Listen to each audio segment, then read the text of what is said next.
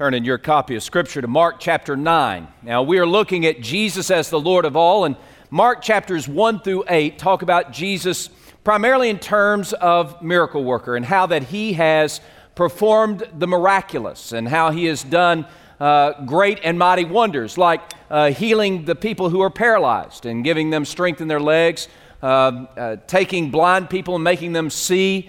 Uh, we saw in, in Mark chapter 4 where he made the, uh, uh, made the, the, the storm to stop and to hush. And, and so we've been looking at Jesus as this great miracle worker. And, and that's the picture of him in Mark 1 through 8. Uh, but in chapter 8, things begin to change. And as Jesus begins to teach and talk to his disciples, immediately after healing the man at the pool of Beth, Bethsaida, um, he begins to teach them about about who he is. Y'all remember a couple of weeks ago we looked at it. Jesus was uh, Jesus and his followers were in Caesarea Philippi and they were walking through and uh, there were certainly idols to other gods and, and so jesus asked his disciples who do men say that i am and uh, they said well some people say that you're elijah some say that you're a good prophet and, and, then jesus asked the poignant question but who do you say that i am and he said uh, and, and peter responded he said well you're the christ the son of the living god and so Jesus affirmed that and said, Yes, that's good, Peter, good job. And, and, uh, and then he began to teach them some other stuff. If you remember, Jesus didn't stop with just, hey, yes, I'm the, I'm the Son of God. He, he began to teach them that the Son of Man must suffer many things at the hands of the chief priests and the scribes and the Pharisees. He must be killed and then be raised from the dead three days later. Well, immediately the disciples say, Whoa, whoa, whoa, that's not, that's not what we signed up for. That's not really the, the price that, that we think you need to pay. In fact, Scripture says in Mark 8 that, that Peter actually rebuked Jesus, if you can believe it, and told Jesus to get his head on straight that he was not the guy that was going to be suffering and dying. He's the miracle worker who's going to uh, set up his throne in, uh, in Jerusalem and be the king, right? Um, and then you remember Jesus' response to Peter. What did he say? Get thee, if you're, uh, if you're in the original language, get thee behind me, Satan. That's not the original language. That was funny. Gary, did you get that? I thought that was funny. Uh, but uh, it, get, get behind me, Satan. And so Jesus was like, oh, no, no, no, no. You got this all wrong. Then, at the end of chapter 8, he began to teach about what it means to be a follower of Christ. And that's where we're going to pick up. He said uh, in Mark chapter 8, he said, If anyone desires to come after me, let him take up his cross, deny himself, take up his cross, and follow after me. For whoever desires to save his life will lose it, but whoever loses his life for my sake and the gospel's, that very same person will save it. Now, these are words that the disciples didn't want to hear. And for many of us, it's not the kind of words we want to hear either.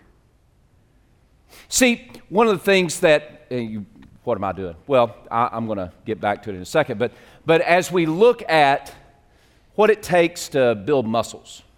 Um, you've got to exercise. If you want to build muscles, you've got to exercise those muscles. And I've been exercising these muscles. Somebody asked me at the uh, 9:30 hour, "How much do these weights weigh?" And I said, "150 pounds." Not hardly. But as, as, you, as, you begin to, as you begin to exercise, you, you begin to work these muscles. And as you work these muscles, they begin to grow and uh, they tear down and they build back up and they tear down and they build back up. And that's wonderful. That's wonderful.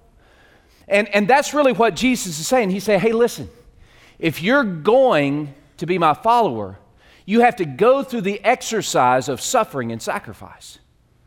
Suffering and sacrifice, sacrifice that's, that's what it means to be a follower of Christ. But see, what we like to do, and this is what I've learned as I started working out again, when it gets real hard, I just put the weights down. I just stop. I just stop because it gets too hard.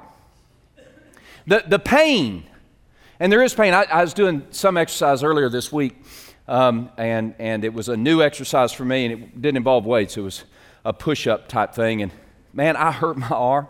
I mean, I, and I, it wasn't like I damaged anything, it just ripped, I mean, just tore that muscle all the way down. And, and it was good because I knew that I was exercising a muscle that I had not exercised before. Uh, but boy, I was in pain. Edie was like, You're such a wimp. anyway, so as we, as we look at what it means to be a follower of Christ, we're happy to go forward. You know, and we might even pick up the weights a little bit and do a few exercises, but the minute it gets too uncomfortable, we'll put the weights down. We'll stop the exercise. And Jesus didn't talk in terms of this partial commitment. He wasn't saying it's okay to be partially committed to me. It's okay to follow me as long as it feels okay for you. No, he said, if anyone desires to come after me, let him deny himself, take up his cross, and follow after me. Now, the disciples heard that language in the most literal terms. Anytime you use cross back in the first century, you were thinking death, painful, cruel death. You weren't thinking cross as a metaphor for mother in law.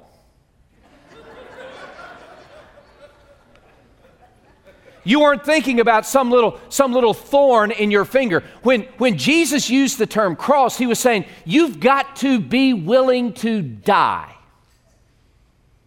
The disciples heard that and they were, Whoa! It's this looming doom on the horizon for them. You've got to let go the things that make you comfortable, the, let, let go sacrifice suffer. Jesus said, if you're going to follow me, then you have to be willing to give up your life for His sake and for the gospel's sake. You got to push through the pain and keep walking. As the disciples heard that, and as they heard Jesus say where He's going, He's going to be killed suffering and sacrifice. And then they hear Jesus putting that same demands upon them. If you're going to be my follower, you've got to suffer and you have to be willing to sacrifice. It's in that moment that they began to question is this really for me? This morning, as we come here today, we, we perhaps have that, that looming sense of anxiety that they had. Yeah, they had this sense of doom. They have been investing their life into someone that's going to die. And not only that, but he's now telling them that they have to be willing to die. And they're thinking to themselves, oh my goodness, if we keep on following, we're going to suffer. If we keep on following, bad things are going to happen.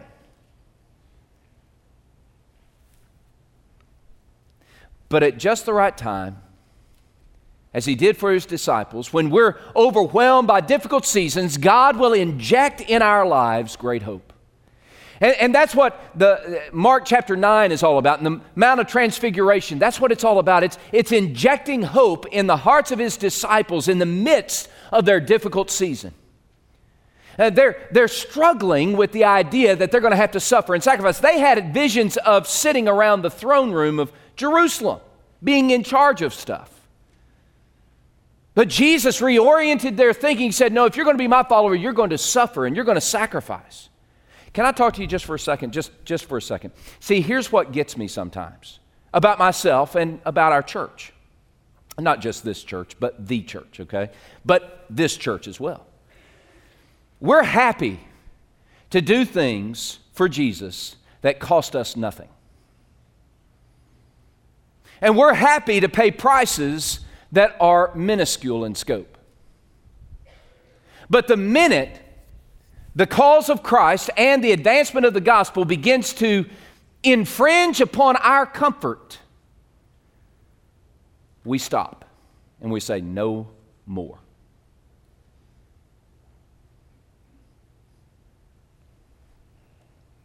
We wonder why we're so filled with dread lack of purpose? Why is it that we're so consumed with little petty things? It's because we're not full throttle in following Christ. Hey, can I just say this? Uh, many of us approach following Christ the way a chicken approaches breakfast. When in fact, we should be more like the hog approaching breakfast. The chicken contributes to breakfast. The hog is breakfast.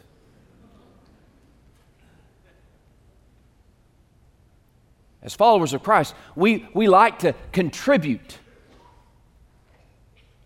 But don't ask me to sacrifice more than one egg a day. No, Jesus, Jesus says, hey, listen, I need more from you than that. Get the picture. He's saying, I need more from you than that. And so today we, we, we come to the Mount of Transfiguration where, where God shows us how He is going to help us give Jesus more than just a simple, minuscule contribution. How that Jesus, how, how that He's going to help us have hope so that we press on, even in the face of suffering and sacrifice, difficult seasons. How we press on for the cause of Christ and for the sake of the gospel. So, uh, as, we, as we look at how God gives us hope, uh, we, we turn to Mark chapter 9, verse 1. And, and the disciples have just heard Jesus say, Here's what it's going to take from you. you it's going to take you giving your life. And verse 38, he says, he says, Don't be ashamed of me. Don't be ashamed of me here on this earth. Don't, don't quit. Don't be ashamed.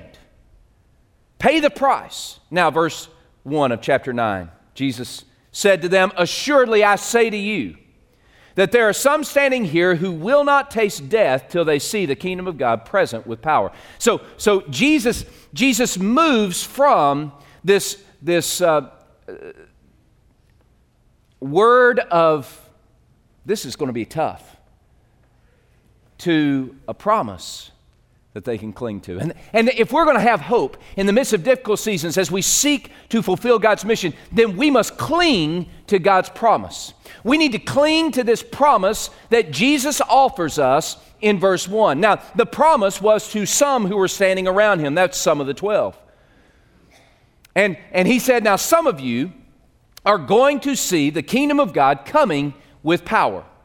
Now, scholars and theologians and preacher types, they've debated what in the world he's talking about. But I take it most naturally as it flows through the text to see the kingdom come in his power, for some of them to see that kingdom. He's talking about the transfiguration that's about to happen. He's saying, You're going to see what God's kingdom and the power of God's kingdom is all about. I'm going to give you a glimpse, Jesus says. I'm going to give you a glimpse of what God is all about and who I am and how that can change your life. So the promise was you're going to see some power unfold. Now, the reason I think it's the transfiguration, some people think it's the resurrection, and I say, yes, it is. And, and, and then some people say, well, it's, it's uh, uh, the coming of the Spirit of uh, the Holy Spirit at Pentecost. I said, yes, absolutely, it is. And then some will point down the road and they say, well, it's the second coming of Christ. I say, absolutely, it is. See, when Jesus was talking to the some, it, it wasn't all the 12. So it, it had to be uh, the 12 minus some of them, right? And, and when he says you're going to see the kingdom of God coming in its power, uh, the transfiguration happened six days later with Peter, James, and John looking on. So that's the some. But the transfiguration is where God peels back heaven a little bit. And he peels the scales from our eyes just a moment so that the disciples can see Jesus for who he is in all of his glory, unveiled. I see it at the Mount of Transfiguration, but the Mount of Transfiguration is just a foretaste of what, what the power of God is going to look like at the resurrection. Jesus is killed, he's buried. Three days later, God rolls away the stone, Jesus is raised from the dead. That's his power. But the resurrection is just a foretaste of the, uh, uh, uh, of the second coming of Christ. And the second coming of Christ is just the inauguration of God's kingdom power come alive in us for eternity. So the transfiguration is just this moment in eternity where we get to look on what heaven looks like and who Jesus is in the midst of it. Now, what does that have to do with our everyday life? How does that, how does that give us hope today? Well, here's the deal. You and I want to be faithful to Christ. I really believe that. I believe as followers of Christ, we want to do what it takes to be a faithful follower. We want to live the mission for God's glory. We want to pay some prices to do that very thing. I look at, at, at our friends and our partner church in, in downtown Norfolk, Mosaic Church, and how each week, and they're meeting right now, and, and they're meeting among people that, that, that are tough to reach, but they're paying prices every week, and some of them giving so many hours a week. And, and, and they need all the help that they can get, but they're paying the prices. They want to be found faithful. They want to sacrifice, even suffer in moments. And as they pay the, those prices, there, there, there are those moments where they say, you know, this price seems to be a little high. It's just, it's just too much work, it's too much effort, it's too much time. I don't know if I can do this anymore. And at just the right time, God comes through. And he peels back the clouds with a promise. And he says, Look for the power that I'm going to provide. See, today, you and I, we seek to be found faithful. We want to do what God wants us to do. And like the disciples, we're walking along. We've just heard if I'm going to be a faithful follower of Christ, I've got to suffer and I've got to sacrifice. I've got to give my life. I can't be like a chicken. I've got to be like a hog. I've got to go all in. I've got to be whole hog, full throttle. And we look at that and we, we say, but can I do that? I don't like suffering. Who here likes to suffer?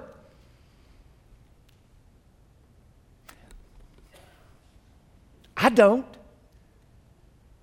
You know what happens? The minute, the we're happy to suffer until it gets uncomfortable. Uh, Isn't that really where suffering starts? Is when it gets uncomfortable. The minute it gets uncomfortable, we say, Whoa, whoa, whoa, whoa, whoa, I didn't sign up for this. But if we'll press on, if we'll push through the pain, then we can count on the promise that God will provide the power that we need at just the right time, He'll peel back the dark gray skies and He'll pierce into the depths of our soul and warm our hearts and give us hope through the person of Jesus Christ. You see, if we're going to experience the power of this promise, then we need to set our gaze upon Jesus Christ because He is the fulfillment of that promise. The disciples, the disciples heard Jesus say, Some of you are going to see the kingdom of God come full in its power. And then verse 2, it says, six days later. So they walked around for six days in this, in, heaped up in this despair. Oh, woe is me. Am I really, should I really keep on following Jesus? This is going to be so tough. Now look at verse 2. Now, six days later, Jesus took Peter, James, and John and led them up high on a mountain apart by themselves, and he was transfigured before them. His clothes became shining, exceedingly white like snow, such as the launder on, no launder on earth can whiten them. Don't you love that? I mean, I just love that picture. So, Jesus is transfigured. The term for transfigured is metamorphosis. Transformed, changed. He wasn't changed on the inside. Uh, it's just his outward appearance that was changed. Why? Because Jesus always possessed the glory. He just began to show it out for that moment in time. It, it was as if God took the, the deity of Christ and made that, uh, made that big and took the humanity of Christ and put it kind of in the background. Up to that point, the humanity of Christ was in the forefront and the, the, the deity of Christ was in the background. But at the Mount of Transfiguration, he took that, that deity, the glory of God Himself, and, and, he, and he burst it forth upon the scene. Perhaps that's what John the Apostle was thinking when he wrote John 1 14, and the Word became flesh and dwelt among us, and we beheld His glory. The glory of the only begotten from the Father, full of grace and truth. And Jesus, Jesus, Jesus revealed Himself for that moment in time in all of His glory. So he was changed. And, and, and he, he, was, he was standing in, in brilliant white, so brilliant that, that John Mark says, and there is not a launderer on the whole planet Earth who could ever get clothes as white as those clothes were. I love that. Uh, just seems so real, all right? which it is. All right, verse, verse 4 And Elijah appeared to them with Moses, and they were talking with Jesus.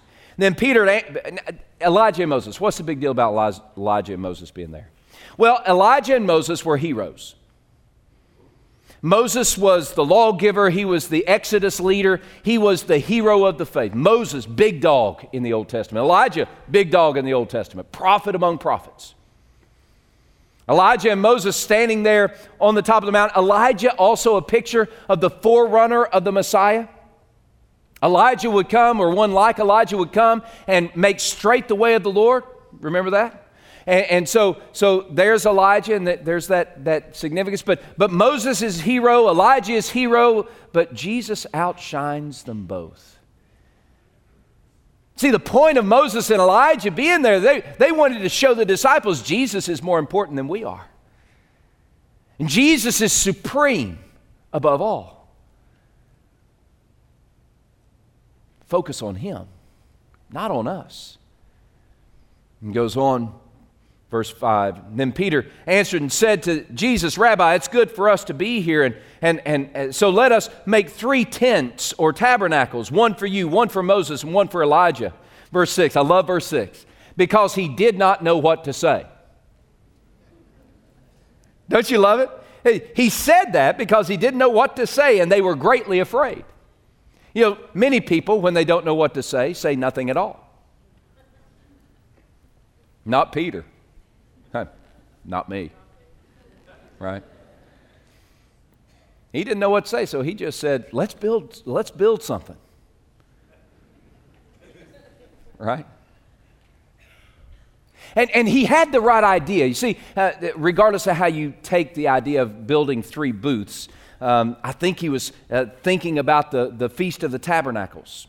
Uh, and, and, or the Feast of Booths. And, and the Feast of Booths was a celebration that took place prior to the Day of Atonement in, in, ancient Israel. And, and so the Feast of Booths was kind of the precursor for that glorious day, the great turnaround day, the day, the day of all days, the day of atonement and Passover and, and victory. And, and so, so as, as Peter's there, he sees all this unfold. Jesus in all of his glory, he's got his gaze upon Jesus, and he says, Hey, let's, let's build the booths so we can celebrate the inbreaking of God's rescuing love. Everything's going to turn around. Let's celebrate. Now, he had the right thought, he just had the wrong time. Right thought, wrong time. Jesus is there, and He is the one who brings the great turnaround in your life and mine. But He had to die first and be raised from the dead before that would happen. We're here today, and, and Peter got it right. He was focused on Jesus, and, and, and, and the disciples were there, and they couldn't keep their eyes off Jesus. In a second, a great cloud comes, said, This is my beloved Son, hear him. And, and then Moses and, and Elijah disappear, and there's just Jesus. And, and so Jesus is the centerpiece of all the transfiguration. And, and the whole moment is about Jesus, and, and, and, and it, it, it, is, it is a revelation of who Jesus is, that he's walking the path that God has affirmed, that Jesus is the supreme King of all the universe, the Lord of all. And if we will follow him, I mean, literally follow him, if we'll keep our gaze upon him, and set our focus on Him throughout the day, in the day, during the day, through the good times and the bad times, if we'll set our gaze upon Him, then the writer of Hebrews says, we will run with endurance the race that's set before us. If we will set our focus upon Jesus, the author and the finisher of our faith, who for the joy that was set before him endured the cross, despising its shame, and is now sat down at the right hand of the throne of God. If we will focus on him, if we will set our gaze upon him, if we will follow after him, then we will do what God wants and we will be found faithful. We, we will press on but again, what we do is we get to that point where it gets tough and we stop. If we'll set our gaze upon Jesus, then we won't stop. We'll just keep walking as He kept walking. And we will fulfill the mission that He's given us to fulfill. We set our gaze upon Jesus, which means we also follow His instructions. This is verses 7 and 8 uh, cloud surrounded the disciples, and then a voice came out of heaven This is my beloved Son, hear him. I love the term hear in the Hebrew and the Greek. Uh, language. Greek is New Testament, Hebrew is Old Testament. But, but the, the word for hear in the Hebrew and Greek is more than just listen to sounds, it's more than just listening to words. To hear in the, in, in, in the Hebrew and to hear in the Greek is to listen to the words and do them. It, it's, it's to hear it, comprehend it, and then apply it. And God was saying, God's the voice in the cloud that's speaking. God was saying to the disciples, This is Jesus. Set your gaze upon him, then follow the instructions that he gives. When, when I exercise, and, and, and uh, you know, it's wonderful nowadays uh, because you have all these different little apps on iPads and, and uh, you know, internet teaching, you know, you got little little video things, but there's nothing, nothing, nothing like someone who knows how to do an exercise, who can walk you through that exercise personally, who, who will correct you when you do it wrong, who will actually tell you uh, you can do more. Don't, don't stop there. Uh, you just keep on, keep on, keep on, keep on. Don't stop, don't stop, don't stop.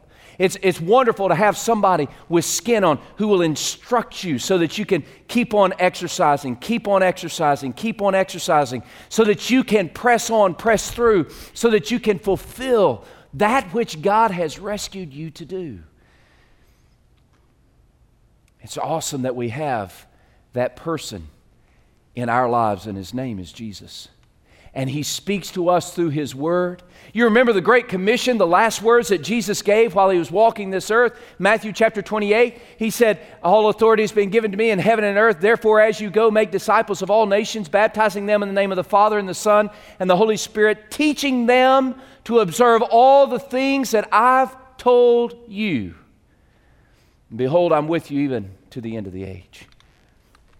Today, what we need to do is we need to stop listening to all the voices inside our head, all the voices surrounding us, and we need to start listening to Jesus. We need to start living our life based upon what He teaches, not what we feel. You know, Jeremiah tells us about the heart. He says the, and I think it's uh, verse seven, uh, Jeremiah 17, 6 or 19, 7, somewhere in there. I'm sorry. Uh, the heart is deceitful above all things. Who can know it? And yet we try to build a whole life on what we feel. I can tell you, long ago, I would stop exercising if I just tried to do it based upon ah, what I felt.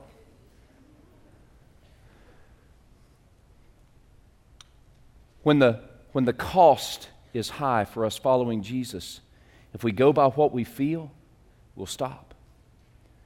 But if we follow Christ's instructions, we'll press on. I love really a summary of Christ's instructions and what he said about it in Matthew 7. He said, he said, Whoever hears these sayings of mine and does them, I'll compare him to a wise man who built his house on a rock.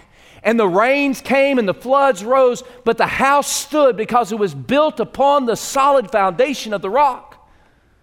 And you see, that's the kind of life we want. That's what it means to be a follower of Christ. If we'll follow his instructions, then we will have a solid life filled with purpose and satisfaction. We will press through with hope. Understanding that Jesus is going to navigate the stormy seas and seasons of our soul and lead us safely to our destination but we've got to follow his instructions. Here, this is my beloved son, God said. Hear him. And then verses 9 through 13, don't have time to deal with all of it. There's a lot there, but I want us to focus in on verse 9 for a second.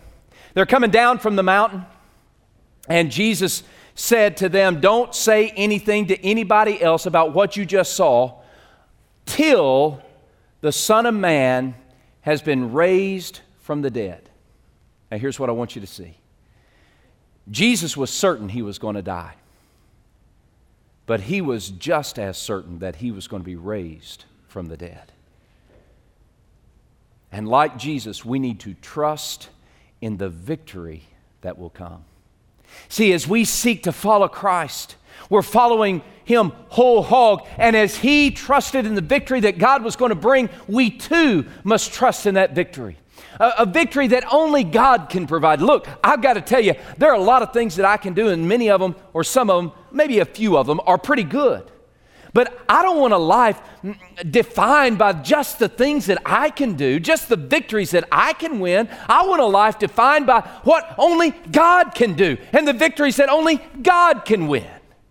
You see, many of us need to have a new perspective, a resurrection perspective.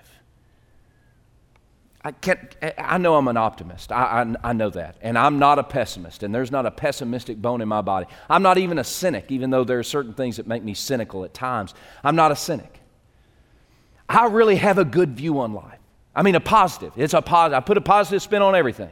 You kick me in the shin, I think you're just playing a game. I, am not kidding. I would. You, you, you, you call me a, a, a, a you call me a dirty name. And most of the time, I'll, I'll laugh. Well, you telling a joke? What are you joking about? You know? That's just the way I am. But I think part of it is because I know that the cross is not the final say, the resurrection is. See, see, part of our perspective needs to be transformed like Jesus's was about the resurrection. He said, I'm going to I'm going to press on through the suffering and the sacrifice because God is going to provide the victory at the end. And you and I, as followers of Christ, we need to press on through to the end, seeing that God will bring the victory. God wins, and He gives His win to us, and we need to start living like it. Stop living this defeated life filled with despair. We are a people of an empty tomb. We need to live like it. We need to start living each day. But see, it's not just for our own benefit, it's not just so we can be happy. It's so that we might fulfill the calling that God has given us and live sent lives, sent by Christ into a world filled with darkness, sharing the good news of Jesus. So the question comes back to us will we trust that victory so that we might live in a courageous hope? Pressing on in the, in the face of even insurmountable odds, knowing that we are walking according to the plan and the path that Jesus has set. Following after Him, setting our focus upon Him, not turning to the right or to the left, just walking in the steps of Jesus, clinging to the promise that God will provide.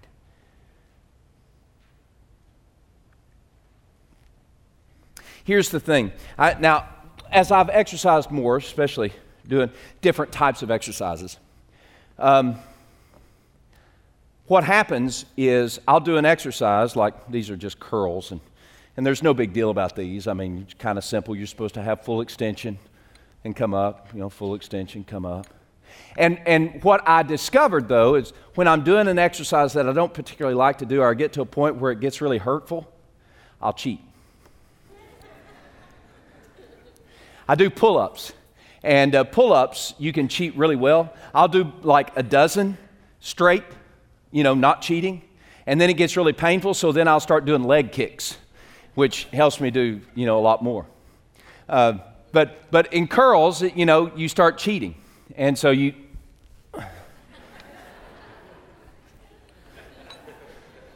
now, if you're cheating, it really doesn't count if you do a hundred of these right? I mean, that, that just doesn't, it, it just, it's not the same thing. It's better to do 10 solid than, you know, do 100 cheating.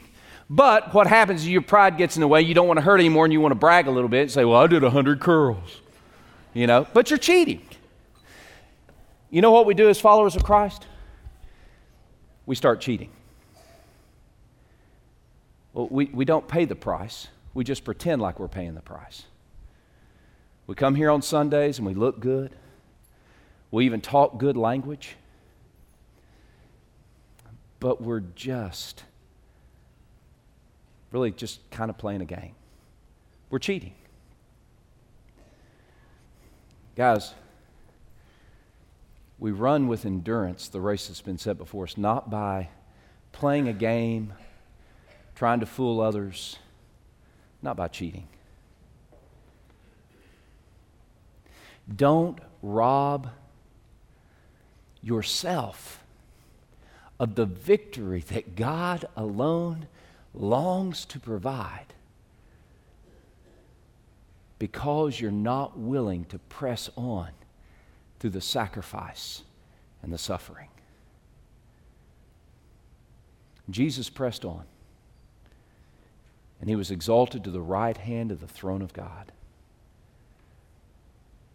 And when we press on, God gives us the victory and He gives us the reward. The way we have the bright rays of hope piercing into the darkness of our despair is when we see Jesus for who He is. We gaze upon Him, we follow His instructions and we take each step trusting in the victory that God will provide. Don't cheat. Press on.